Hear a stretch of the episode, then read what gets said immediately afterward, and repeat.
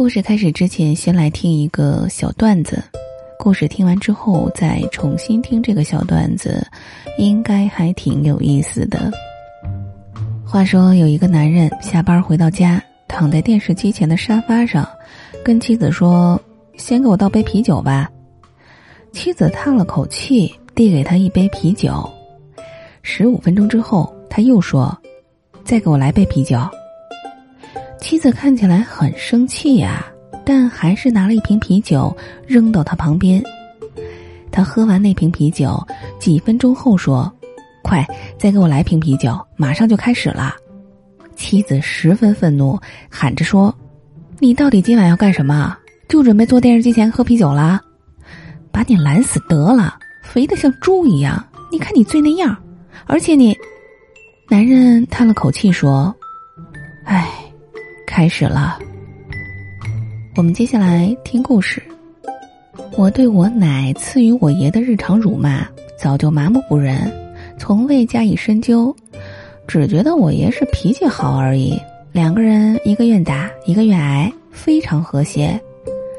偶尔对我爷的遭遇稍感同情，也是一闪而过。有一次经网友提醒，我突然纳闷儿了。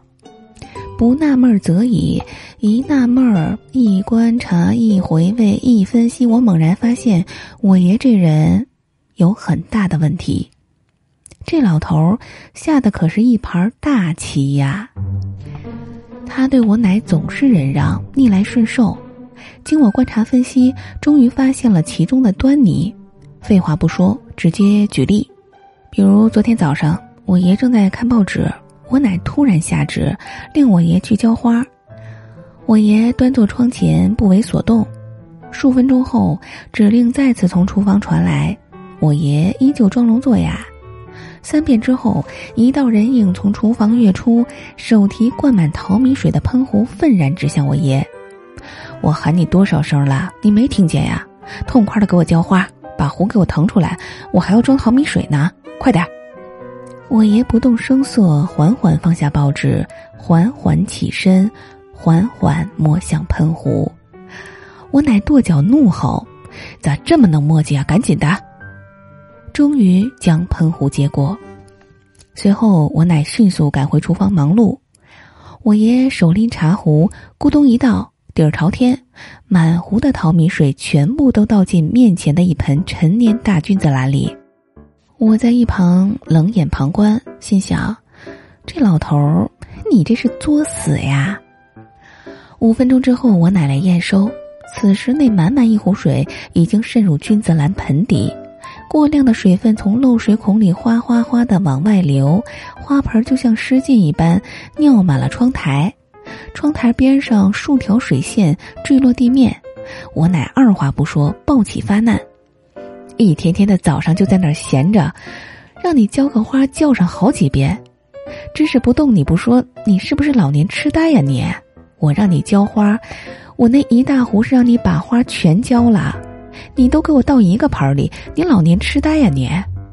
你要是把我君子兰灌死了，我整死你！你看这地上让你霍霍的，你擦呀？干啥啥不行，霍霍人一个顶俩。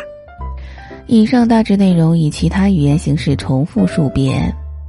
同时，我奶自言自语、骂骂咧咧的擦干窗台，我帮忙擦了地面。骂完与擦完之后，我奶重新灌满了一壶淘米水，自顾自的浇起其他盆儿，边浇边用喷壶指责我爷：“干啥啥不行，以后再也不用你浇花了，你爱干啥干啥去。”浇遍花盆儿，转向客厅。我奶走后，我爷重拾报纸，潇洒一抖，继续观看。同时，嘴角浮出一丝旁人难以察觉的似笑非笑。这一长期被忽略的细节，此刻被在一旁留意的我收入眼中。还有一事儿，我爷特别喜欢吃炸刀鱼段儿，我奶很讨厌做炸刀鱼段儿，而我爷呢，独独喜欢吃我奶做的炸刀鱼段儿。以往每次提出做炸刀鱼段儿，都免不了我奶一通辱骂。今天早上，此类事件再次上演，我提高了警惕，加以留意。我爷夹着白菜，温和委婉的问：“咱家还有没有刀鱼啦？”我奶说：“有。我爷说，都多长时间了，不吃该割坏了吧？我奶喝白菜汤不说话。我爷说，要不晚上炸了吃了吧？我奶从汤碗上沿儿射出两道怨毒的目光。我一猜你就这意思，要吃自己做去。我爷喝白菜汤不说话了，我奶就开始了，一天天的啥也不干，你那嘴可不亏啊！我这天天干这干那的，还得伺候你。那刀鱼最难整了，洗干净费老劲了，嘴巴子跟猫似的，猴馋。你可不傻哈，白菜不好吃咋的？有你顿吃的就不错了，吃现成的还净是事儿。以上大致内容以其他语言形式重复数遍。我爷喝完白菜汤还是不说话，五分钟之后骂完了，双方喝白菜汤都不说话，餐桌上一片沉默。我不明就里，过了半天，斗胆小声的问我奶：“奶，那是做还是不做呀？”我奶愤然：“做呗。”我用余光瞟向我爷。老头嘴角再次浮现出一丝难以察觉的人生赢家般的似笑非笑。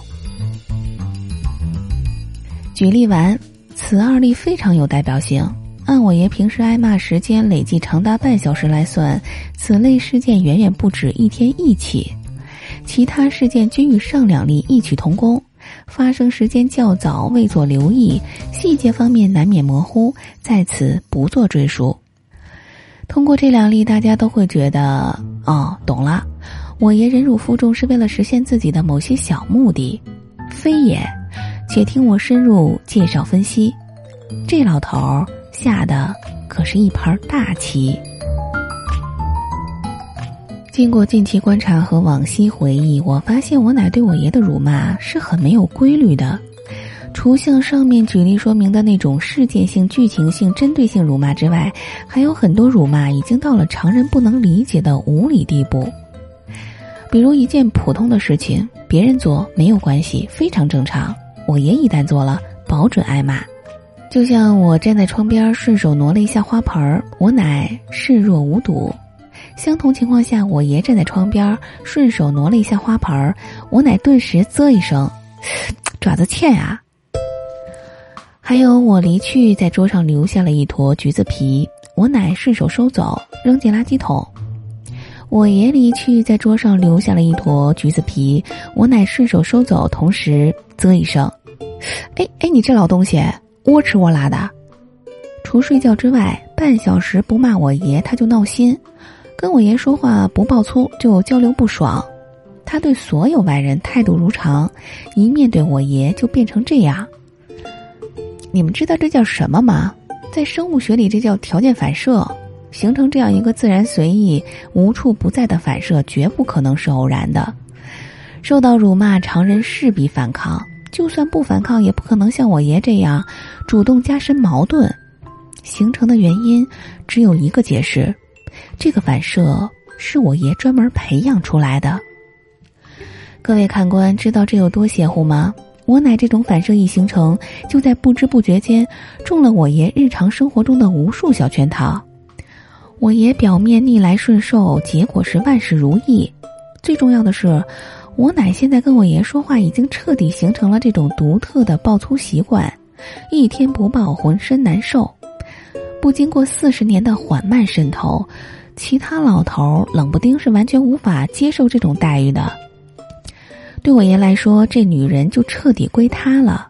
最绝的是，受控方还觉得自己无限自由，他觉得是自己在骂着你、管着你。这一点大家明白没？你想将某人归为己有，就找出对方一个你受得了而别人未必受得了的小缺陷，不断的培养，将其深化、特征化，总有一天会形成某种条件反射，从而形成一种特定的依赖。这个时候你就成功了。这个分析一浮现，我看我爷挨骂时淡然无所谓的表情，突然感到了一丝神秘。我匆匆的走入森林中，森林的一丛丛，我找不到他的行踪，只看到那树摇风。我匆匆地走森林中，森林太一丛丛，我看不到他的行踪，只听得那南屏钟，南屏晚钟随风飘送。它好像是敲呀敲呀敲在我心坎中，南屏晚钟随风飘送，它好像是催呀催呀催醒我思乡梦，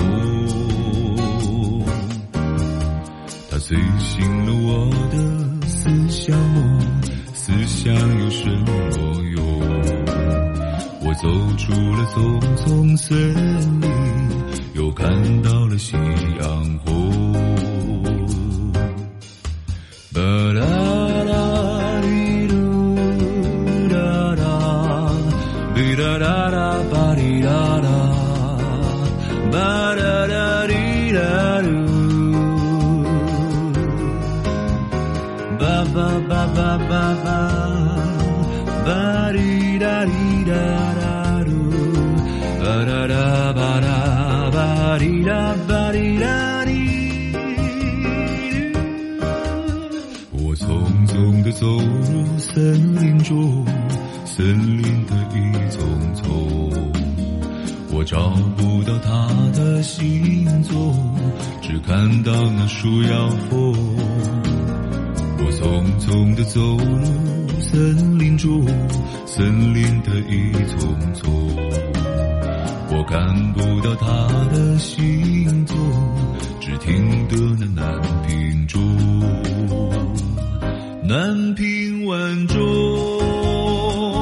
随风飘送，它好像是敲呀敲呀敲在我心坎中。南屏晚钟随风飘送，它好像是催呀催呀催醒我思乡梦，它催醒了我的思乡梦，思乡有什么用？我走出了丛丛森林，又看到了夕阳红。